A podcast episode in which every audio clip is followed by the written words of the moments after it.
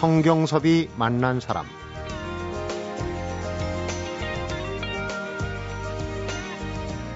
뮤지컬이라고 하면 티켓 가격이 비싸다고 생각해서 고급 문화 또는 범접하기 힘든 문화라고 생각할 수도 있지만 오히려 쉽고 즐거운 대중적인 오락물이 바로 뮤지컬입니다. 성경섭이 만난 사람 오늘은 뮤지컬 아는 만큼 보인다는 부제로 시즌별 강연 콘서트 뮤지컬 스토퍼스를 진행하신 순천향대학교 원종원 교수를 만나봅니다.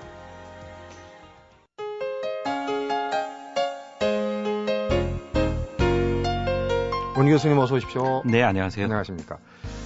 어, 앞에도 잠깐 얘기했지만 뮤지컬 하면은 있는 사람들, 특별한 사람들만 즐기는 그런 어, 오락거리다 문화다 이렇게 생각하는 게 예전 풍토였어요. 근데 지금 많이 달라졌습니다. 맞습니다. 아마 티켓 가격이 비싸기 때문에 그렇게 생각들을 하시는 것 같아요. 네. 근데 우리보다 좀 상업 뮤지컬이 발달한 나라들, 예를 들어서 영미권의 영국이나 미국 같은 나라를 보면은 뮤지컬은 그렇게 어려운 장르도 아니고요. 네. 쉽게 접할 수 있는 장르라는 인식이 더 많습니다. 네. 어, 실제로 뮤지컬이 만들어진 것도 보면 아, 우리나라에서는 이제 오페라하고 혼동하시는 분들도 굉장히 많은데 음. 음, 대중문화에서부터 시작이 됐어요. 방송이 시작된 게 1920년대 혹은 뭐 텔레비전 같은 게 1950년대 이후에 등장을 하는데요. 뮤지컬은 그 이전에 산업혁명이 만들어지고 도시가 등장하면서 거기에 일어났던 근로자들을 대상으로 한 오락물이었거든요. 네. 그러니까 역사적 전통을 봐도 이 뮤지컬이라는 건 굉장히 쉬운 장르, 재밌는 장르, 음. 즐겁게 볼 수 있는 장르였다고 할 수가 있습니다. 그러게요. 근데 우리나라에서는 좀 어떻게 보면 아, 너무 진지하게들 접근하는 것이 아닌가. 그게 뮤지컬의 아, 어떻게 보면 인기를 좀 늦게 가져오게 된 것이 아닌가 생각이 드는데 네. 최근에는 그래도 뮤지컬 즐거워하시는 분들이 워낙 많아서 이제는 좀 대중화의 뿌리를 내리기 시작하지 않았나라는 생각도 많이 갖게 됩니다. 네. 원 교수님은 뭐, 그 평론가 하면서도 또 칼럼니스트, 뮤지컬하고 아주 어, 각별한 인연을 맺고 계신데 좀 독특한 계기로 시작을 하신 것 같아요. 학창 시절에 배낭여행을 유럽에 갔다가 처음 접했다는 얘기를 들었습니다. 고등학교 때 제일 좋아하던 과목이 세계사였습니다. 음. 예, 그 아주 선생님이 재밌게 설명을 하셨어요. 대학생이 되자마자 그래서 역사 현장을 좀 내 눈으로 보고 싶다. 그때는 이제 뮤지컬이 뭔지는 잘 모르고요. 음. 서구 역사에 관심이 많아서 유럽 여행을 갔는데요. 어, 한 한 달 가량 물하고 바나나만 먹은 적도 있습니다. 얼굴이 노래지는 느낌도 들고요. 돈을 아껴서 정말 체험하는데 좀 어, 그렇죠. 투자를 하려고 그랬군요. 예, 제일 길게 여행할 때는 한 6개월 정도. 아, 근데 그때 뮤지컬을 처음 접하게 됐어요. 아주 우연한 기회에 접하게 됐는데 영국 친구들을 만났습니다. 지구 네. 반대쪽에서 이 뭐 까만 머리 까만 눈 아, 이방인이 온다고 하니까 이 친구들이 아, 좀 영국의 문화를 체험하게 해주는 게 좋겠다 생각을 했는지 뮤지컬 티켓을 한 장을 아, 구해줬어요. 네. 뭐가 그렇게 대단해서 이런 티켓을 구해줬나 싶어서 공연을 보러 갔는데 사실 제가 뭐 이렇게 슬픈 영화나 드라마 보면서 우는 성격은 아닌데 네. 정말 펑펑 울었습니다. 어떤 작품이었습니까? 오페라의 유령이었는데요. 너무 불쌍하게 우니까 옆에 앉아 있던 그 영국 부인이 제게 선, 손수건을 건네주더라고요. 네. 그래서 눈물을 닦으면서 이 부인에게 물어봤었던 기억이 납니다. 음. 참 멋있지 않냐고요. 그랬더니 이 부인이 대답하는 말이 자기는 볼 때마다 그렇다고 생각을 했다. 그런 표현 잘 안 쓰는데 볼 네. 때마다 몇 번이나 보셨는데요? 이렇게 물어봤더니 이 영국 부인이 하는 말이 걸작이었습니다. I can't remember. 내가 몇 번 봤는지 기억이 안 난다. 저한테 굉장히 큰 문화적 충격이었는데요. 그때부터 배낭여행을 대학원 마칠 때까지 한 일곱 차례 정도 다녀왔는데 갈 때마다 그 음식은 적게 먹고 밤기차를 타서 숙박료도 절약해도 뮤지컬은 가장 좋은 자리에서 봤었던 기억이 납니다. 네. 뮤지컬과 인연이 그렇게 시작이 됐죠. 어. 근데 원래 뮤지컬이 이제 뭐 연기도 있고 춤도 있고 하지만은 원래 이제 원 교수님이 음악, 노래를 상당히 그 소시적부터 좋아하셨다고 인터뷰에서 본 적이 있습니다. 아주 뭐 LP판도 많이 모으시고 그랬다는 얘기를 들었는데 그 노래가 어, 어떤 징검다리가 된 겁니까? 뮤지컬? 아무래도 뮤지컬의 매력은 음악에 있는 것 같아요. 네. 사실 뮤지컬 관객들을 보면 요즘엔 그런 표현도 씁니다. 회전문 관객. 수십 번씩 보는 그 관객들. 부인, 영국 부인처럼. 네 네. 어, 우리나라에서도 뭐 외국의 유명한 뮤지컬들이나 인기 작품 같은 경우에는 40번, 50번 본 사람들도 있다고 하더라고요. 네. 오페라 유령이라는 그 뮤지컬 정말 유명한 작품인데 우리말로 공연된 적이 있었습니다. 초연이 됐던 게 2001년으로 제가 기억을 하는데요. 네. 음, 100회 가량을 똑같은 자리에서 본 관객이 있다고 하더라고요. 음. 그 배우들이 그 관객을 보면 좀 섬뜩한 기분이 들 정도로 예, 재밌었다는 얘기를 하는데 네. 그런 매력들이 제 생각에는 음악에서 기인이 되는 것 같아요. 네. 저도 뮤지컬을 보면 그래서 이게 한 2시간 정도 1막 2막 합치면 2시간 반 가량 되는 공연들도 있는데 하나의 큰 흐름으로 이해를 하게 되고 음. 마치 한국의 노래를 듣는 듯한 아, 느낌이 들 때가 많습니다. 그렇군요. 음악적 매력이 뮤지컬을 보는 큰 아, 묘미이자 장점이 아닌가 하는 생각도 네. 갖게 됩니다. 요즘 헐리우드의 영화로 비교를 하자면 거기도 그 어떤 개연성을 높이기 위해서 투자를 많이 하고 어떤 기술적인 측면에 많이 투자를 하지 않습니까? 그런데 어, 노래도 그렇고 연기도 그렇지만 더더군다나 요즘 관객들의 시선을 끄는 게 이제 무대 장치 아닙니까? 뭐 삼차원 입체 영상도 나오고 그 오페라 유령도 큰 그 샹들리에가 떨어지는 장면이 또 압권이라는 얘기도 있고 말이죠. 한 0.25톤 정도 되는 무게라고 해요. 음. 실제로 그 작곡가인 앤드루 로이드 웨버는 그 장면을 구상하는 단계에서 실제로 샹들리에가 떨어지면 어떤 느낌이 들까 이런 생각을 갖게 돼서 자기 개인 예배당에서 거대한 샹들리에를 떨어뜨려 본 적도 있다는 뒷이야기도 있습니다. 네. 객석으로 떨어지는 건 아니고요.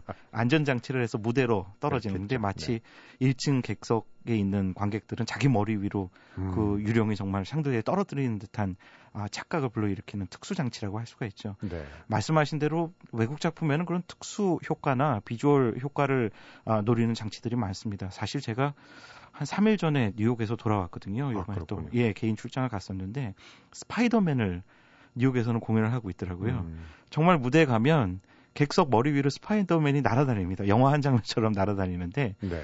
제작비를 관계자한테 물어봤더니 우리 돈으로 약 670억 원 정도가 아, 들었다고 하더라고요. 네. 그럼 2년 동안 표가 다 팔려도 BP 브레이크 이븐 포인트를 맞추기 힘들 정도의 대규모 투자라는 얘기인데요.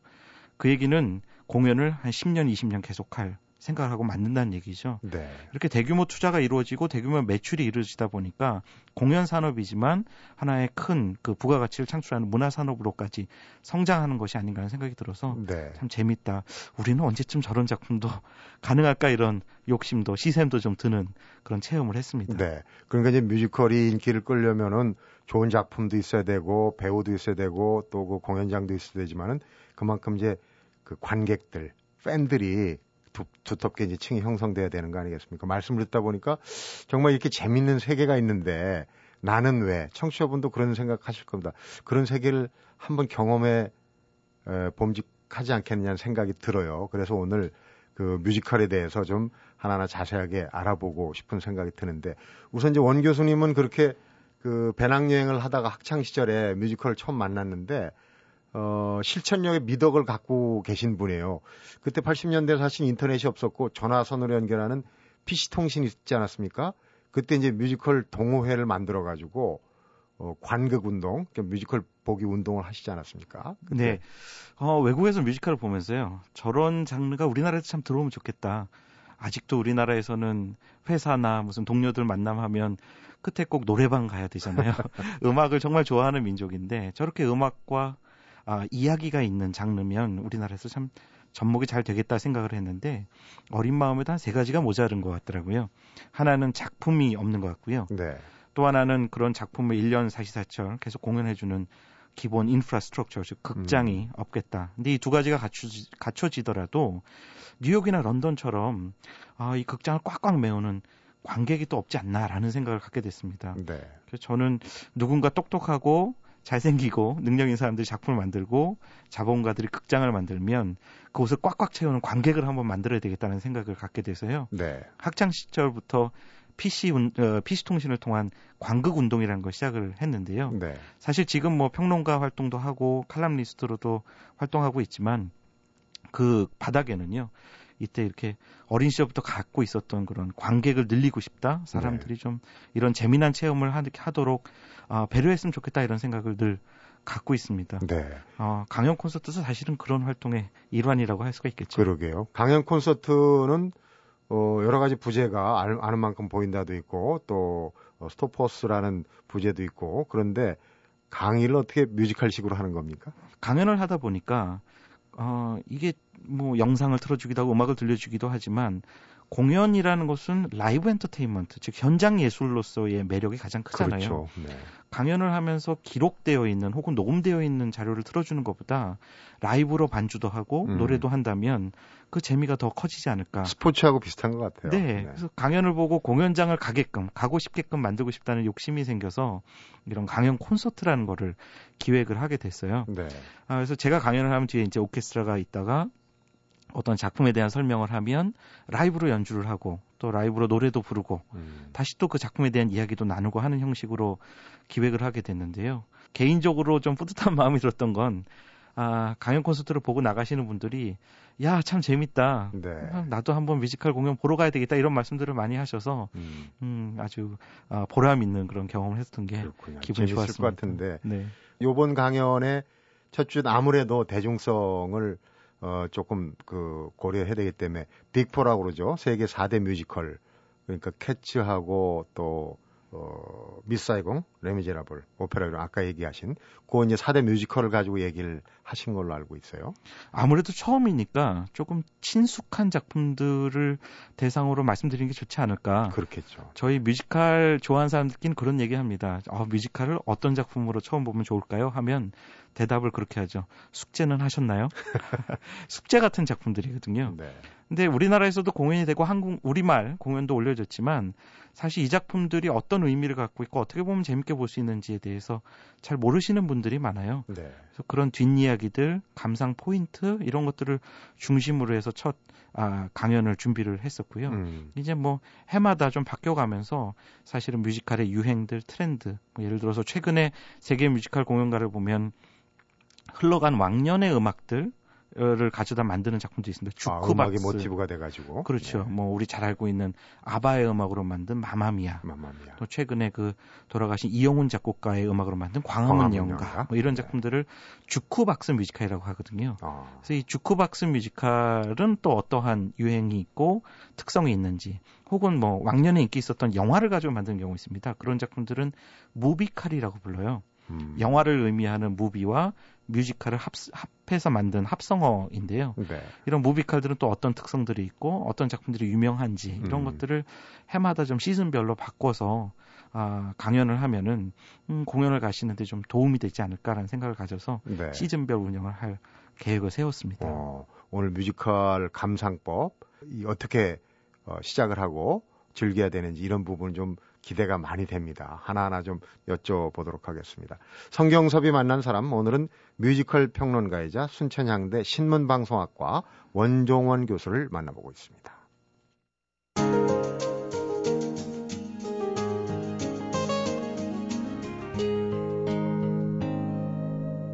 성경섭이 만난 사람 1년에 혹시 그 국내나 세계적으로 그 제작되고 공연되는 뮤지컬 편수는 통계가 나와 있습니다. 국내 같은 경우는요, 제가 한 3년쯤 전에 그 조사를 해본 적이 있었어요. 직접 조사를 네, 했는데 연간 만들어지는 뮤지컬 작품 수가 약 180여 편에 이릅니다. 이게 어린이 뮤지컬이나 교육 뮤지컬은 제외한 수치인데요.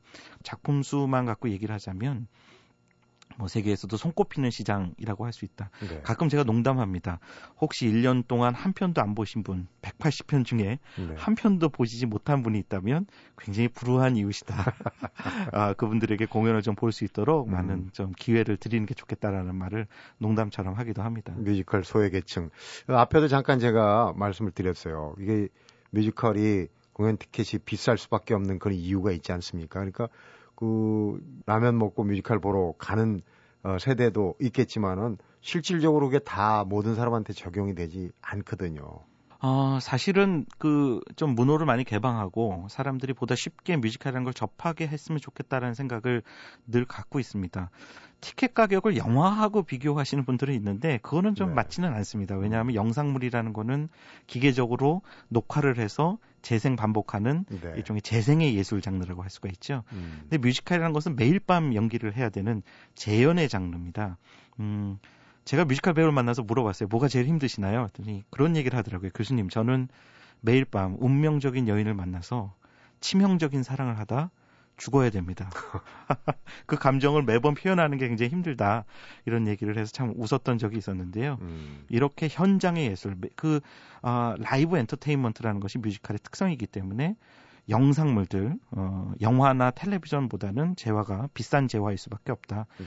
다만 아까 말씀해 주신 대로요. 공연을 좀 오래 장기 공연을 한다면은 가격이 탄력성을 가질 수 있고 그래서 지금보다는 좀 뭐 받아들이기 쉬운 정도의 티켓 가격은 형성할 수 있지 않겠느냐. 네.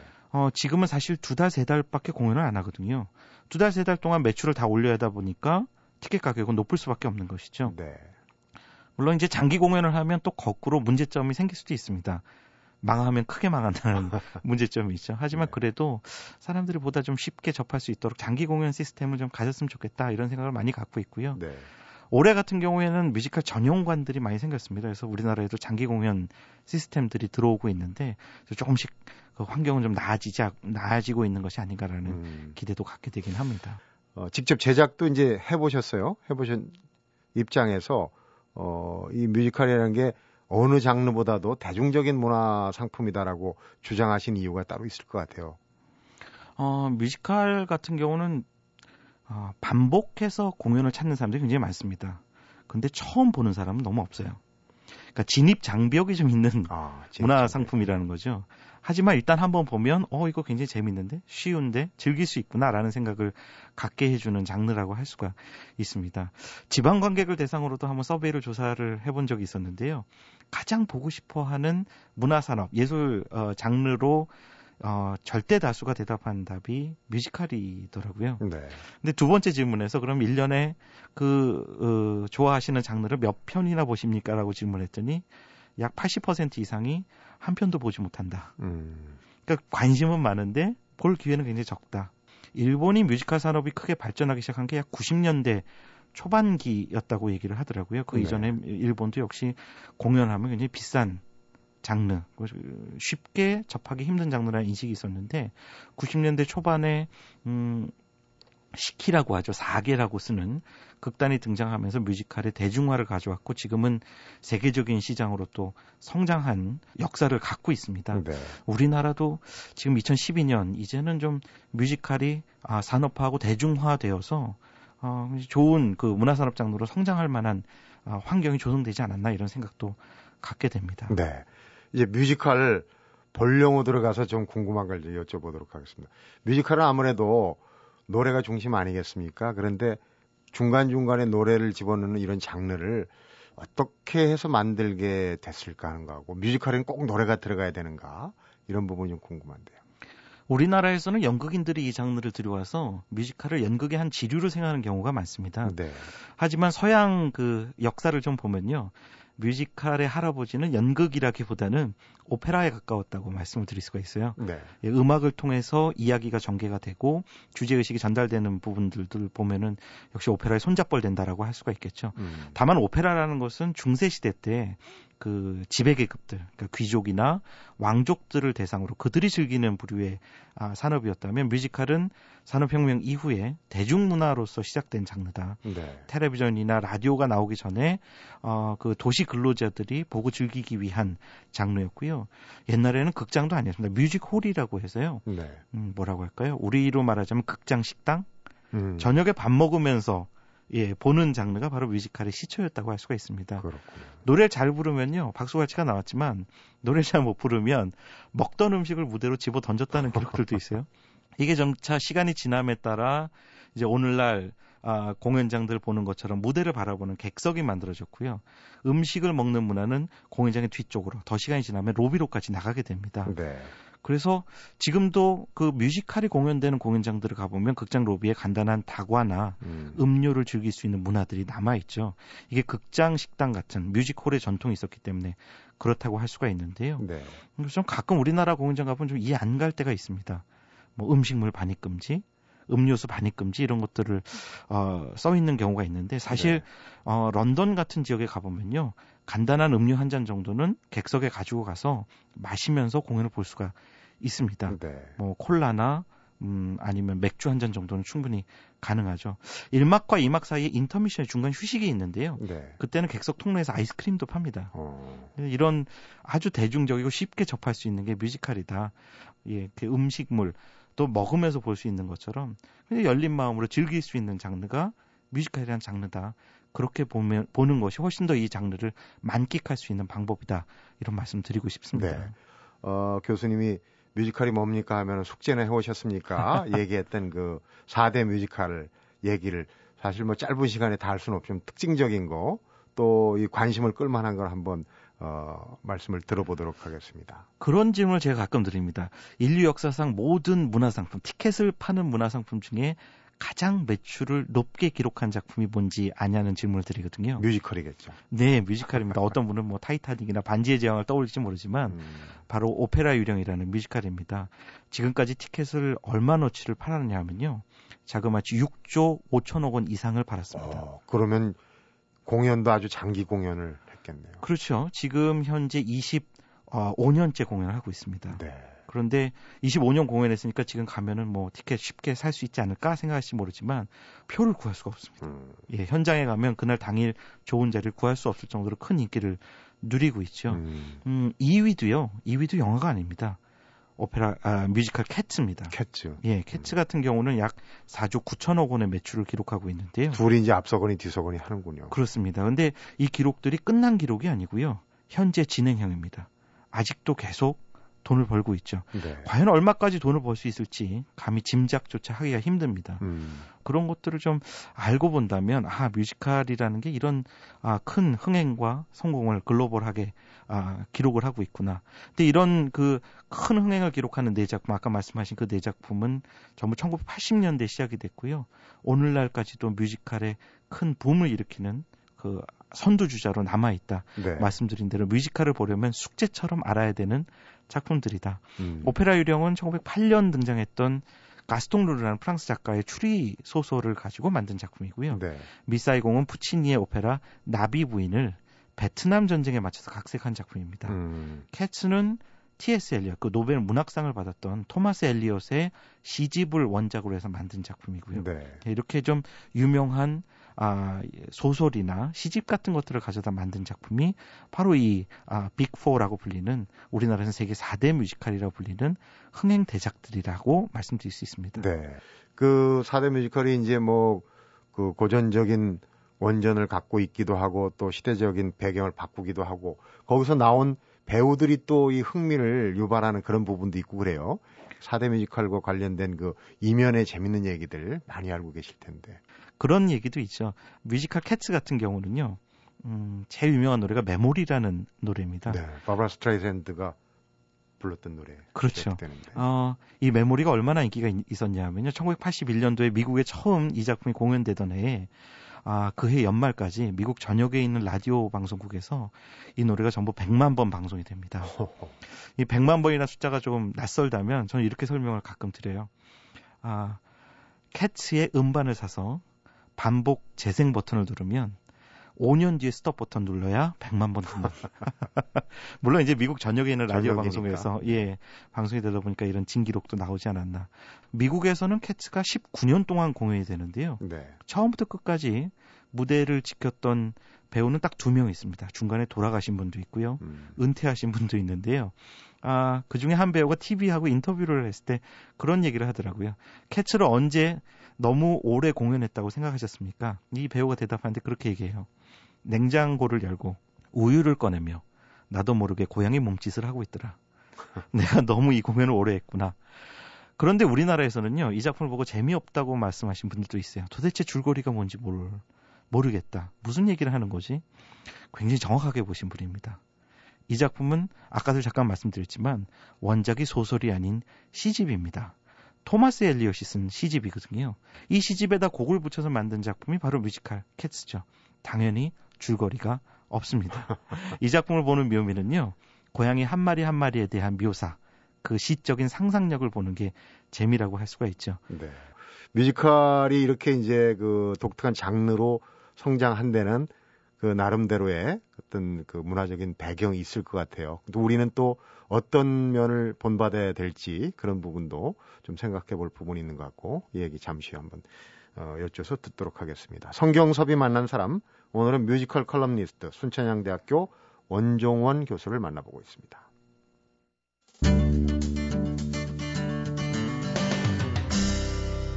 성경섭이 만난 사람 공연 콘서트 아는 만큼 보인다. 똑똑한 관객이 되자. 이런 이제 어 캐치프레이즈를 내걸으셨는데 어디가 잘못된 겁니까? 어디서부터 시작을 해야 될까요? 어, 일단 그 뮤지컬이라는 장르에 대한 어, 이해가 좀 필요하다는 생각이 드는데요. 뮤지컬은 근대 산업 이후에 근대 산업 사회 이후에 등장한 대중문화이기 때문에요.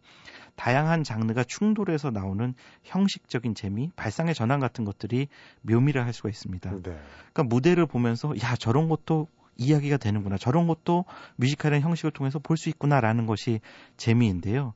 아, 우리나라에서는 이 뮤지컬이 하나의 독립된 장르라는 생각을 워낙 갖고 있다 보니까 그 뮤지컬 뮤지컬이 어떻게 저런 모습을 가져야 되나 혹은 뮤지컬이 갖고 있는 발상의 재미 같은 것들을 아, 캐치해내지 못하는 경우가 많아요. 그거는 만든 사람도 문제고 보는 사람도 문제인 경우가 많이 있는데요. 네. 그래서 열린 마음으로 이거는 뭐 다양한 장르가 충돌하고 뮤지컬을 통해서 무용에 대해서 관심을 가질 수도 있고요. 뮤지컬을 통해서 오페라에 관심을 가질 수도 있고 발레에 관심을 가질 수도 있고 대중문화에도 혹은 영화나 아 뭐 그 시집 소설에도 관심을 가질 수 있는 경우가 많이 있습니다. 좀 네. 열린 마음으로 즐길 수 있다면 이 작품을 아 좀 더 재미있게 볼 수 있는 것이 아닌가. 여기에 조금만 좀 준비를 하면 좋은데요. 네. 워낙 티켓 가격도 비싸잖아요. 그러니까 조금 정성을 들여서 작품을 보는 어떤 요령들 음. 아, 이런 것들을 좀 인지하고 있다면 훨씬 더 재미있게 보실 수 있다고 말씀드릴 수 있습니다. 음, 요령 중에 핵심적인 건 어떤 겁니까? 저는 한 네 가지 말씀드리는데요. 하나는 음악을 통해서 보면 좋다. 네. 예를 들어서 공연을 보러 가시기 전에요. 음반을 구해서 가사까지 보실 필요는 없고요. 뭐 이렇게 좀 반복적으로 돼서 멜로디만 좀 익숙해져도 네. 그 음악 선율들이 무대에서 어떻게 구현되는가를 만나는 재미가 아주 쏠쏠하다고 할 수 있습니다. 네. 아니면 이제 공연을 보고 바로 음악을 들으면 음악을 듣는데 머릿속에서 그 아까 봤던 장면들이 입체적으로 만들어지는 재미난 체험도 할 수가 있죠. 음. 또 하나는 원작을 찾아서 보는 방법인데요. 음, 아까 말씀드린 대로 캐츠를 보기 전에 T.S. 엘리엇의 시집을 읽고 간다든지 레미제라블을 보러 가기 전에 빅토르 위고의 소설을 읽고 간다든지 네. 그 다음에 이제 뭐 시대상이나 사회상을 알고 보고 아니면 저처럼 평론가나 칼럼니스트들이 쓰는 글들을 보고 가면 더 재미있게 만끽할 수 있다라는 말씀을 드립니다. 네. 이런 정도만 좀 준비를 하고 안, 본다면 말씀드린 대로 아는 만큼 볼 수 있고 아는 만큼 즐길 수 있는 그런 매력을 갖고 있는 장르가 바로 뮤지컬이라 할 수 있죠. 그래서 이제 똑똑한 관객이 되라. 사실 즐기려면 그 정도는 투자를 해야 될 필요는 있어요. 그러니까 뮤지컬이라는 진면목, 그 진술 보려면 그 정도는 준비를 해야 되는군요. 2차 세계대전 때도 뮤지컬이 브로드웨이에서 이 중단된 적이 없다는 얘기를 하지 않습니까? 맞습니다. 어, 굉장히 흥미로운 일인데 그 2차 세계 대전 때 미국에서도 브로드웨이에서는 계속 쇼를 계속됐고요. 네. 어, 911 있었었죠. 뉴욕에 큰 네. 테러가 있어도 공연은 계속된 적이 있습니다. 어, 공연이라는 것이 갖고 있는 매력 혹은 뭐 아, 가끔 이제 오히려 사회가 굉장히 어렵고요. 경제가 어려워지면 공연이 더 인기를 드리는 경우도 많이 있는데 아무래도 네. 공연을 통해 사람들이 좀 꿈도 갖고 희망도 갖게 되기 때문에 그런 것이 아닌가. 뮤지컬 얘기 참 재밌게 잘 들었고 마무리는 아무래도 우리 얘기를 해야 될 것 같아요. 지금 보면은 부산이 이제 국제 영화제 하면서 국제 영화 영화 도시로 발돋움하고 대구가 또 뮤지컬 도시가 되겠다고 어 야심찬 기획들 지금 뭐 뮤지컬 페스티벌도 올해로 여섯 번째 어, 인프라가 좀 제대로 안 따른다는 얘기도 나오고 그러는데 어떤 부분 우리가 좀 부족하고 보완을 해야 될지. 비록 외국 수입 뮤지컬들이 이 시장을 많이 팽창시키고 있기는 하지만 궁극적으로는 우리 뮤지컬, 창작 뮤지컬을 만들어야 하는 게 큰 과제라고 할 수가 있고요. 네. 그런 것들을 통해서 어, 어떻게 보면은 어, 우리 문화를 좀 더 많이 알리고 외국에서도 지금 요즘에 외국의 유명 작품이 구, 국내에 소개되는 것처럼 우리 작품을 외국에 소개할 수 있는 기회가 왔으면 좋겠다. 어떻게 하면 창작 뮤지컬을 잘 만들 수 있, 을까 이것들이 뭐 앞으로 좀 풀어야 하는 숙제가 아닌가라는 생각을 갖고 있습니다. 네. 말씀하신 대구 국제 뮤지컬 페스티벌 또 지금 서울에서 하고 있는 서울 뮤지컬 페스티벌도 네. 이 창작 뮤지컬을 육성하기 위한 어, 여러 가지 노력들을 할 수 있고요. 하지만 관객이 없으면 이런 노력들 전혀 소용이 없겠죠. 제일 중요하죠. 예, 관객들이 좀 많이 창작 뮤지컬을 찾아주면 좋겠다. 우리도 아, 오페라 유령처럼 큰 매출을 기록하는 작품들 만들었으면 좋겠다라는 게 개인적인 바람이기도 합니다. 네. 오늘 뮤지컬 관련된 얘기 참 재밌게 잘 들었고요. 관객도 준비를 해야 된다는 얘기 좀 마음에 새기고 있습니다. 작심하고 뮤지컬 한 편을 좀 보고 싶은 생각이 듭니다. 청취자분들도 아마 그런 생각이 들 것 같아요. 오늘 말씀 재밌게 잘 들었습니다. 감사합니다. 성경섭이 만난 사람, 오늘은 뮤지컬 평론가이자 컬럼니스트죠. 순천향대학의 원종원 교수를 만나봤습니다. 뮤지컬 컬럼니스트 원종원 교수가 이런 얘기를 합니다. 뮤지컬은 첨단 시대에 복제가 안 되는 아날로그적 예술이라 더욱 값어치를 인정받는 대중문화 중 하나다. 사람의 값어치도 그렇지 않을까 생각이 듭니다. 세상 그 어디에도 비슷한 사람은 단 한 사람도 없는 아날로그적인 사람. 디지털 시대에도 필요한 사람은 이런 아날로그적인 사람이 아닐까 또 이런 생각을 해보게 되네요. 성경섭이 만난 사람 오늘은 여기서 인사드리겠습니다.